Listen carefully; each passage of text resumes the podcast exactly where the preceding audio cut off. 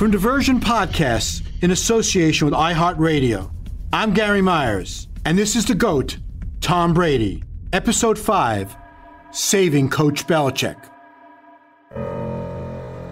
Tom Brady saved Bill Belichick's job.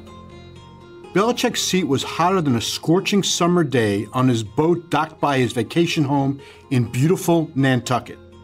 The bluebirds Birds in New England were circling it ready to swoop down. The Fire Belichick chant would surely be next. It was September 30th, 2001. Tom Brady was warming up at Foxborough Stadium before the New England Patriots played the Indianapolis Colts in the third game of the season. Belichick was 5 and 11 in his first year with the Patriots. He was off to an 0 2 start in his second season, and veteran quarterback Drew Bledsoe's life, not just his football career, was in jeopardy after he suffered a concussion and a sheared blood vessel in his chest on a vicious but clean hit by Jets linebacker Mo Lewis late in the fourth quarter one week earlier.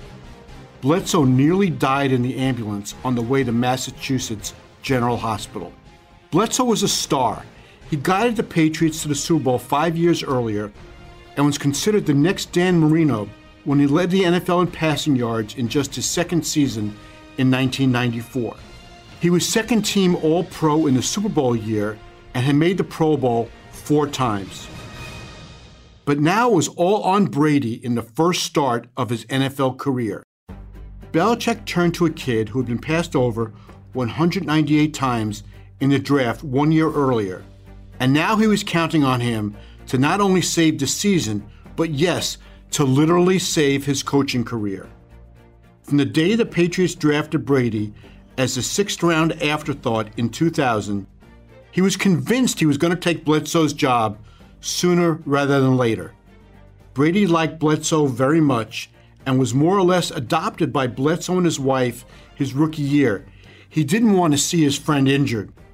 No player wants to become a starter that way. They want to earn it. But this was his job now, and he never intended to give it back. As Brady's receivers were running routes for him during the pregame warm-ups of his first start, the Colts' fourth-year quarterback wearing number 18 approached with his right hand extended. That was the first time I ever met him. He was on the field before the game, and you know, I went out there. I was warming up, and he came over and he said, "Hey, Tom, Peyton, and I remember thinking, like, we're like, oh shit. it was a very polite thing for him to do, especially being on our field. Right. For him to come over, I mean, that really kind of speaks to, you know, his character. And I thought Tom's reaction was hilarious. It was the first of 17 Brady versus Manning matchups. And considering I wrote an entire book about how they competed against each other, you're going to hear a lot more later on about the greatest rivalry in NFL history. But this story about the first time they met was just too funny to hold it any longer. We know how the 2001 season ends. Brady led a last minute drive that resulted in Adam Vinatieri's 48 yard field goal on the final play of Super Bowl 36, and the Patriots shocked the heavily favored Rams 20 to 17. Belichick made the gutsy move to stick with Brady when Bledsoe was cleared to play in mid November. Belichick misled Bledsoe by making it seem as if had promised him at least an opportunity to compete to win his job back. He never did. Bledsoe was in his ninth season with the Patriots and had a lot of support from veterans in the locker room. As a result, there was drama in Foxborough. If Brady failed, Belichick could have lost the team and Len lost his job and likely would never have received a third chance to be a head coach. Failed in Cleveland, failed in New England. Not good for the resume. There's an unwritten rule in sports that players don't lose their jobs because of injury. Remember, I said it was unwritten. If there was no flexibility, it would have been in some old Vince Lombardi video preserved by NFL films. I checked, couldn't find it. Brady was 5 and 2 as the Patriots starter when Bledsoe returned to practice before a home game in November against the Rams. Belichick split reps that week, but Brady was the clear choice to start against St. Louis. Bledsoe was injured on September 23rd. This was November 18th. He needed more practice time to shake off the rust. Brady started against the Rams and did not play well, and the Patriots lost by a touchdown, and their record dropped to 5 and 5. Belichick decided from that point forward Brady was his starter. He needed all the first team reps to properly prepare, and Bledsoe was a $103 million backup. Bledsoe was incensed. Brady has always said how supportive Bledsoe was after Belichick made his decision. But one of my Patriots sources told me, and I'm quoting here Drew was so disruptive, he thought, This is my time. I can't wait to get back to run my team. But it was Brady's team. It was Brady's time. You can't blame Bledsoe for being angry. He knew his time in New England now had an expiration date. And you can't blame Belichick for sticking with Brady, considering the Patriots went on to win their last six regular season games, beat the Raiders in the Tuck Rule game in the divisional rounds of the playoffs, the Steelers in the AFC Championship game, with a great relief job by Bledsoe after Brady suffered an ankle injury in the first half, and then Brady pulled out the Super Bowl with the last minute drive. Brady was 11 and 3 in the regular season and 3 and 0 in the playoffs. Added up, 14 and 3, a Super Bowl championship, Super Bowl MVP, and one head coach's job saved. I can't tell you how many times I've been asked over the years Brady or Belichick, who is most responsible for the Patriots' success? You can argue it either way, but here's one thing that can't be argued. When the Patriots won three Super Bowls in Brady's first four years as the starter, Brady and Belichick needed each other. Here's what Brady told me about his relationship with his coach. He knows me, you know, as well as anybody. You know, I know what he expects of me. You know, we don't probably talk as much as people may think, or he kind of lets trust me to do my job and lets me do my job. You know, there's times where I get to, you know, express certain things to him, and I think he has a lot of trust in the things that I say and confidence in the things that I say. But um, He's a great coach. How he prepares our team every week is phenomenal. He's always got his foot on the gas pedal. He never takes it off. And I think there's a real consistency about the way that he coaches that gives the players a lot of comfort mm-hmm. that the process is the right way. Because it's not like he's up after a win and down after a loss. Or he'll always come in and say, all right, these are the things we didn't do well. These are the things we got to do better. This is mm-hmm. how we're going to improve as a team. These are the things that we need to do to win this game college coaches get so fired up yelling and screaming before a game, the players are ready to run through a locker room wall for them. That doesn't work in the NFL. It's more about preparation and by Monday morning, forgetting about the result of the day before and moving on. Belichick has often shown movie clips at the Saturday night team meetings to inspire and motivate. But pregame rah rah speeches, not his thing. Here's Brady. You know, that's not what it's about. Pro football is about execution. Pro football is about having guys that are committed to the team, being the ultimate professional to do whatever it takes, you know, to help the team win. It's not a rah rah speech at halftime. It's not a scheme. It's that stuff comes and goes. But I think why he's been able to endure is because he he has the respect of all the older players because you believe that what he's telling you and teaching you is the right way to do it. We'll be right back with more of the GOAT, Tom Brady, in just a moment.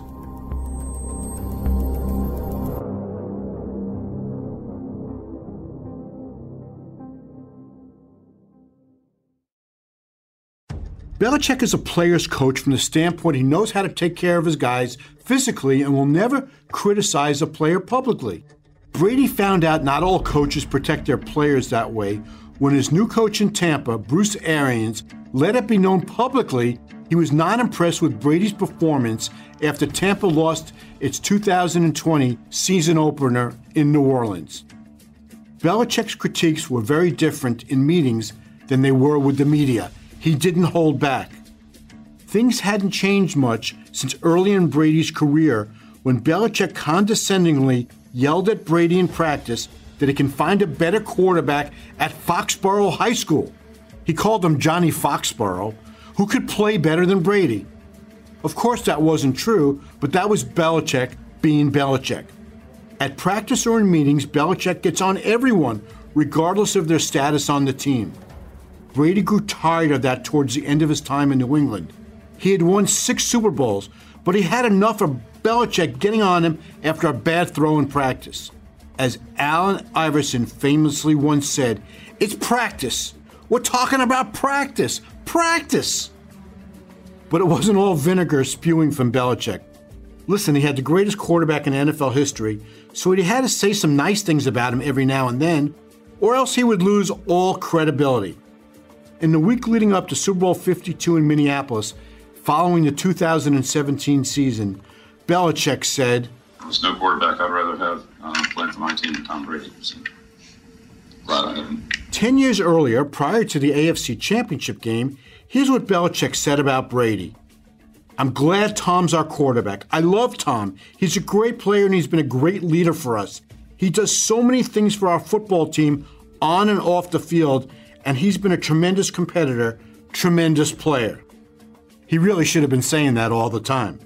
But Belichick knew if he could yell at Brady and not get any pushback from the player, then the rest of the 52 man roster would fall in line. Brady likes to be coached hard and is even more competitive than Belichick. It was never a fight over to see who gets the most credit.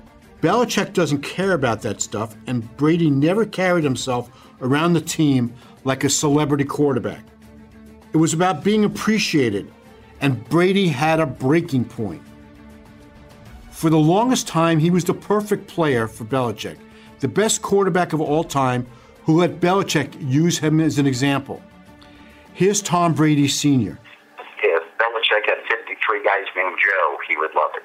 But Tommy has said to me, Belichick has a perfect soldier with me, he said, because very much like Vince Lombardi treats us all the same. He treats us like dogs.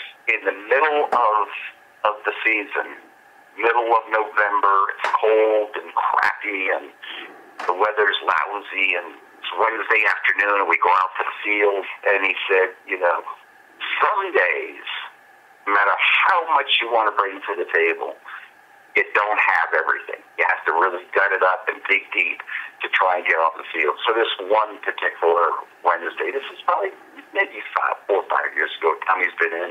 You know, they've won a zillion games and big important games, and and they're playing a, a, a weak team. And oh, they're playing the Jets next the following Sunday. And Belichick, uh, they recorded everything, every practice, and Tommy first practice he makes a bad pass.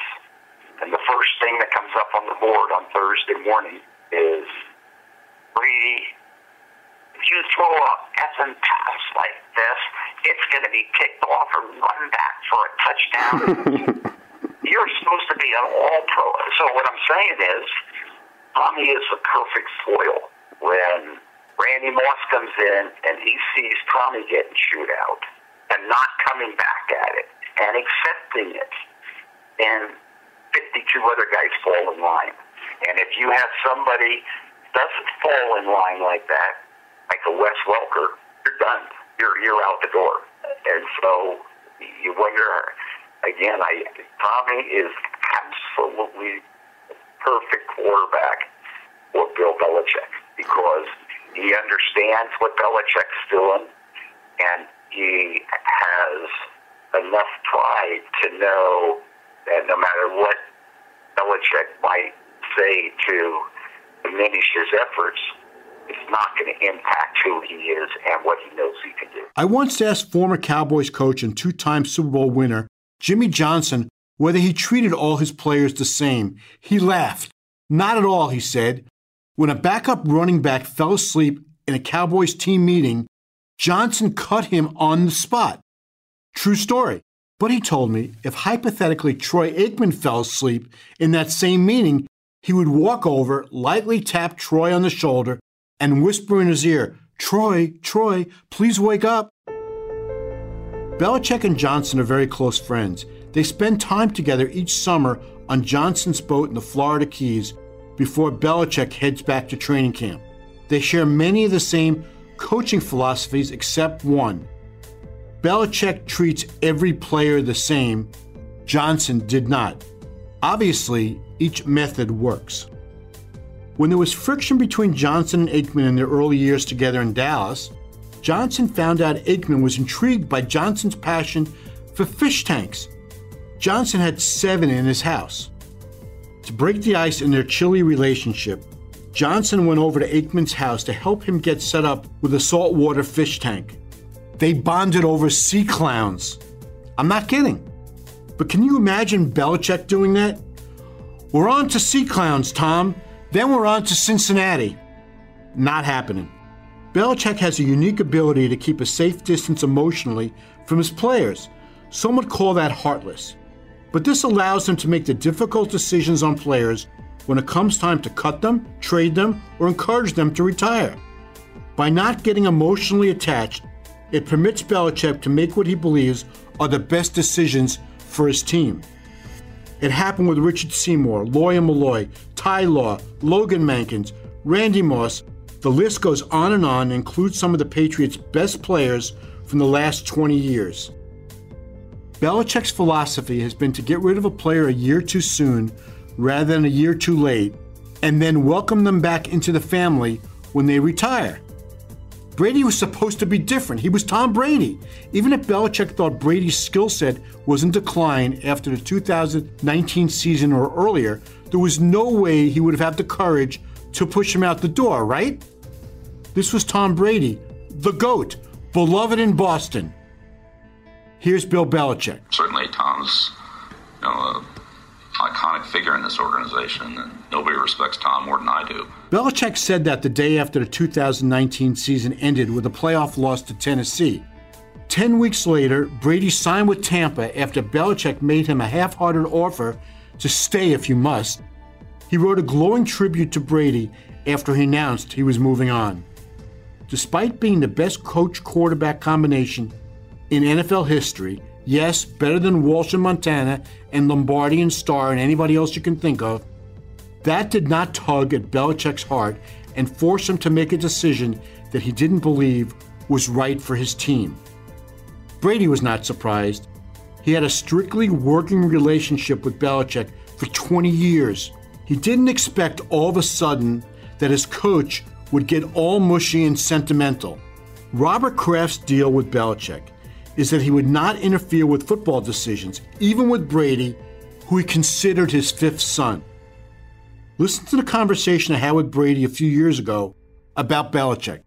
It's fascinating. Tell me something about him that would lead people to believe he's actually fun to be around. Well, it has to be in a non-football environment. Right. When it's outside of football, he's he's a totally different person. As soon as he's in football mode, it's like hitting a switch. Well, how often do you see the non-football Me, very rarely. Yeah. Very rarely. Did you guys ever go out to dinner? Um, I don't think we ever have. Really? No, no. I think we're around each other so much that whenever we get time, it's you know nothing ever nothing ever comes of it. But um, You ever, you ever have a conversation with him like, you know, geez, we've really accomplished a lot together? never. Nope. He's he's not a look forward or look past kind of guy. He doesn't care about any of those things, and there's never really been any moments to do that. And I think that we both. I mean, I love what we've been able to accomplish, but I think we also like. I don't care what happened last year. I don't care what happened two weeks ago. Mm-hmm. I mean, my whole week is going to be predicated on how we do against Carolina. Mm-hmm. It's if it goes well, great, and we'll probably move on to the next one. If it doesn't, that whole week sucks. That's the mental toughness that you need to have. The losses have to motivate you, and the wins can't demotivate you. Right. You have to stay motivated, and Be- and Coach Belichick does that. He finds different ways to motivate us, you know, every week, and he'll motivate the scout team to give us a good look. I know in practice today he would, he was trying to get the scout team going, and he'd say like, you know, Keekly, you know, man, Ke- you know, he'd be pumping up the scout team and the linebacker. Right. Keekly makes all the plays in the pass game. So, so you know, you got to make these plays. And we hit a play on him, and he'd go, "Well, where's Keekly at? I mean, Keekly, Keekly should be all over that." You know, so it's just he doesn't miss a beat. You know, he's he's the ultimate motivator. He's a no nonsense coach. You know, he just wants guys that come in and do their job, play their butt off, be selfless. You know, because that's what that's what it takes in the NFL. We'll be back with more of the GOAT, Tom Brady, right after this.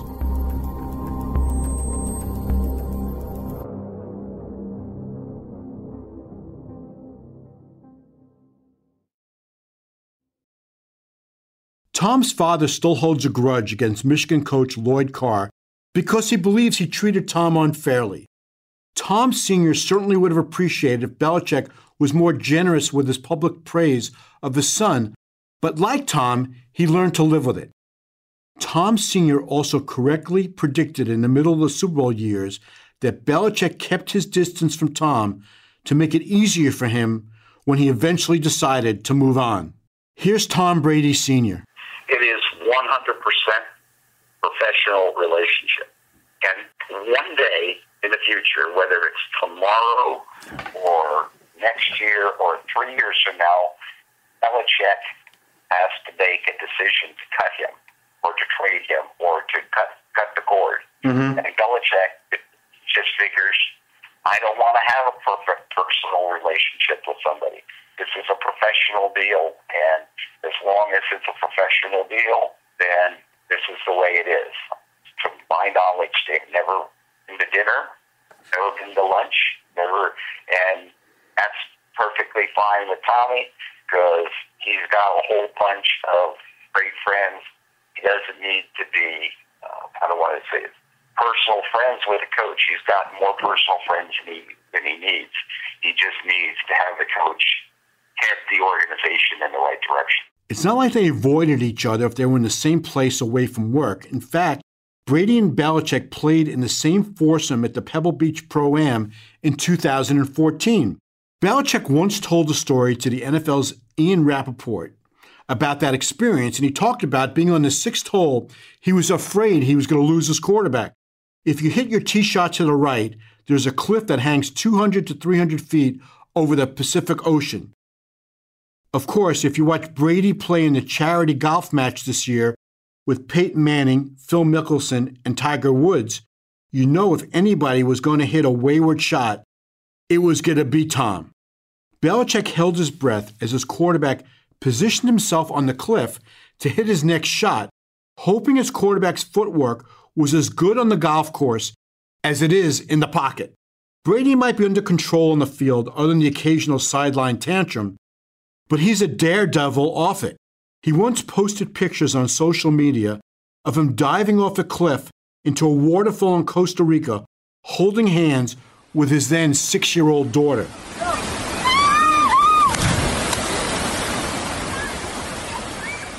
Back to his relationship with Belichick. They became even more distant and icy in their second decade together, despite continuing to win Lombardi trophies. Each of the last three Super Bowl victories in the 2014, 2016, and 2018 seasons produced a similar scene on the field after the game. The confetti falling from the rafters, and Brady and Belichick hugging like they were best friends. I once asked Robert Kraft how long Brady would be the Patriots quarterback. For the rest of his career, he said, for as long as he wants, he said, but Tom and Bill had to coexist.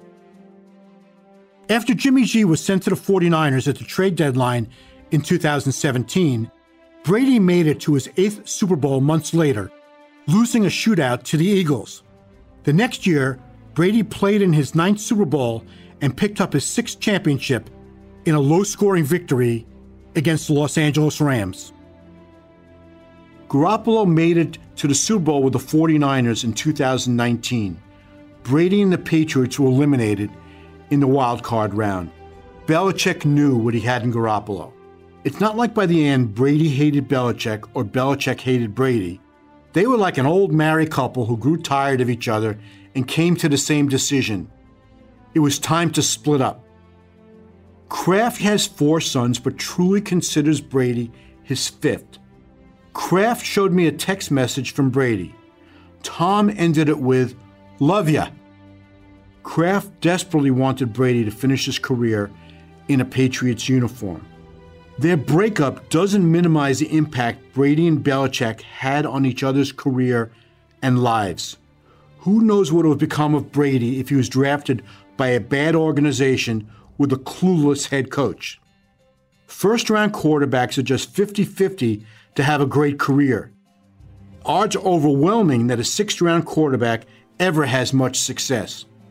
Brady owes Belichick a lot for drafting him and developing him. But what would have become of Belichick without Brady? Would he have been the GOAT of coaches? No. Here's what we do know for sure Belichick was only 37 and 45 in five years in Cleveland with Bernie Kosar, Vinny Testaverde, and others as his starting quarterback. He was 5 and 13 with Bledsoe before he was injured. That's 42 and 58 for Belichick, 100 games, a winning percentage of 42%. He was 11 and 5 in 2008 and failed to make the playoffs with backup Matt Cassel after Brady tore his ACL in the first game of the season. But that was with a team that was 16 and 0 the year before. In Brady's 19 years as the Patriots starter, his record, including the playoffs, was 249 and 75. That's a winning percentage of 76.9%. Phenomenal. Here's something else I do know. Belichick was worried if he didn't get things straightened out in New England after the 0 2 start in 2001 that Kraft would fire him after the season. Belichick's right hand man, Scott Pioli, the team's director of player personnel, shared that fear. If Belichick was fired, Pioli knew he was a goner also. Pioli is Bill Parcells' son in law, and considering Kraft's contentious divorce from Parcells in 1997, it shows how much Kraft trusted Belichick they allowed him to bring Pioli with him from the Jets in 2000. Here's a conversation I had with Pioli. I'm going to play it straight through so you can get the full impact of how much Pioli and Belichick felt they needed to win to save their careers in New England. Here's Scott Pioli. Oh, we were in trouble. Really? Me and Bill were in trouble. Second year, were we trouble. were. Oh, heck, we started out one and three. I know. Yeah, we were in a lot of trouble. Five and eleven, and again, Bill was toxic at the time. He was coming off of the, again, right, wrong, or indifferent. People didn't care about the truth of how difficult the Cleveland Browns situation was. Right. People didn't care. Okay, don't let the facts get in the way of the story they want to be told because Bill, people wanted to paint Bill a certain way, and they chose to do that. Um, and he didn't help himself. The Jets disaster just piled on, and he came out of that thing. And Robert Kraft took a huge chance. But you think Kraft was willing to bail that early? Did he want? No. But you know what? I have seen owners do things that they don't really want to do because they're running a business. Hmm. It doesn't mean that they they sometimes have to make decisions that they don't want to make. Is that something that you and Bill talked about, saying we better get this thing turned around or we could be gone No, we that? no, we never. But you sensed it? It was this six hundred. What do they call it? Six hundred pound, eight hundred pound gorilla hmm. sitting in the corner. It's that you know, you know, it's there. So, so when And they, and they were talking, and there were people after Bill and people after me. They were after me and Bill. Only one person can make the decision to fire Belichick, and that was Kraft.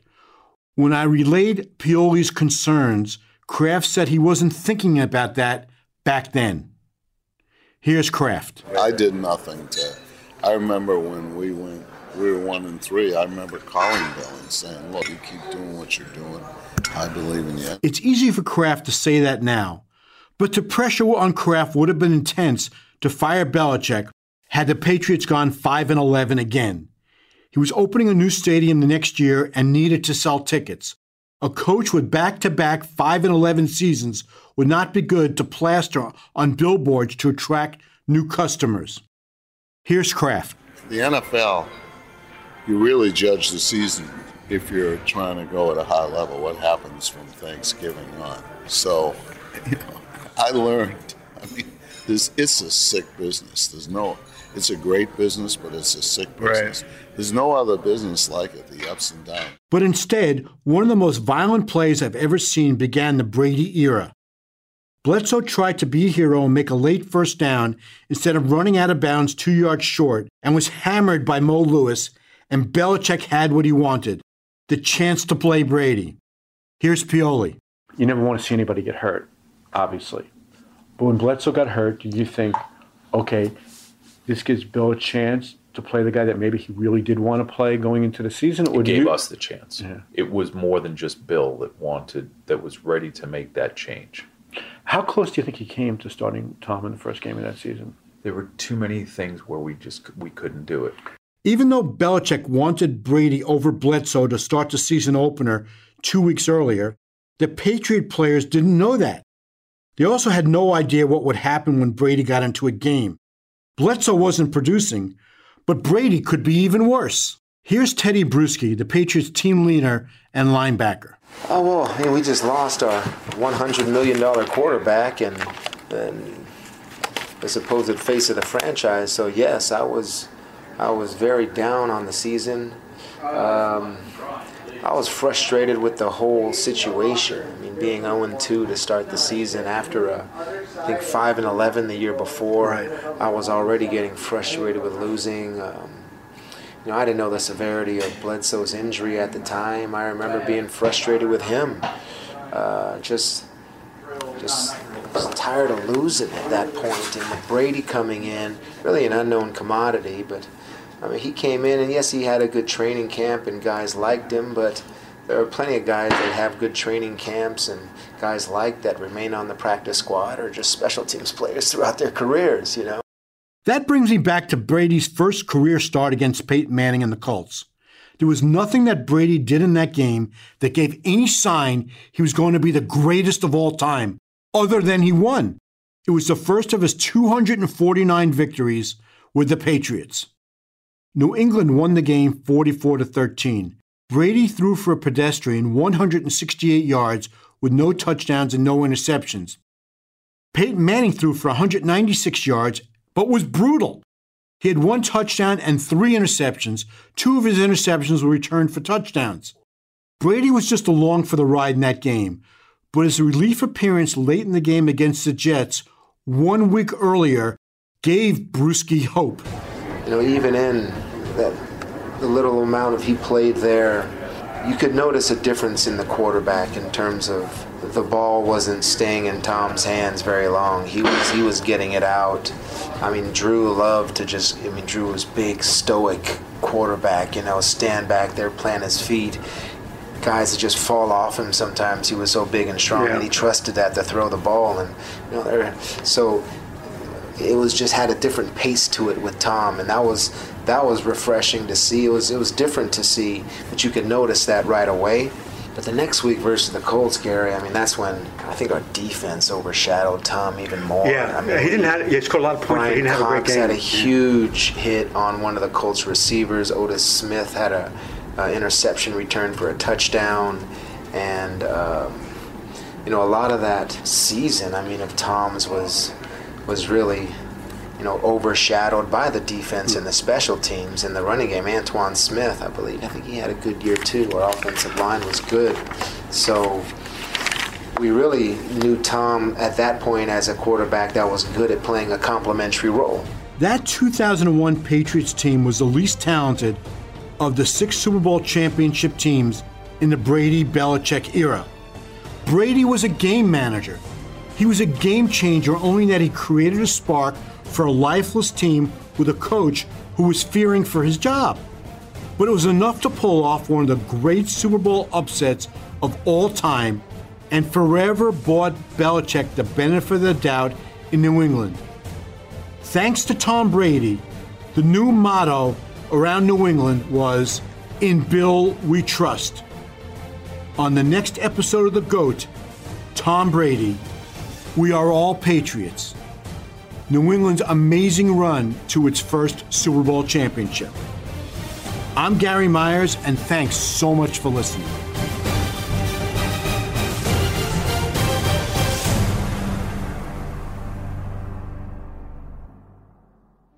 The GOAT, Tom Brady, is a production of Diversion Podcast in association with iHeartRadio. This season is written and hosted by me, Gary Myers. Executive producers Scott Waxman and Mark Francis for Diversion Podcast, and Sean Titone for iHeartRadio.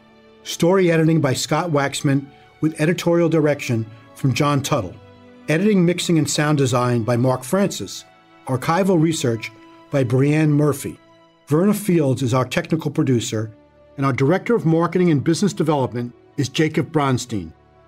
Special thanks to Oren Rosenbaum at UTA. Find Diversion on Twitter, Instagram, and Facebook at Diversion Pods. And let us know what do you think of the show? Send us your questions, your comments, and even your critiques. That's Diversion Pods on Twitter, Instagram, or Facebook. For more podcasts from iHeartRadio, visit the iHeartRadio app, Apple Podcasts, or wherever you listen to your favorite shows.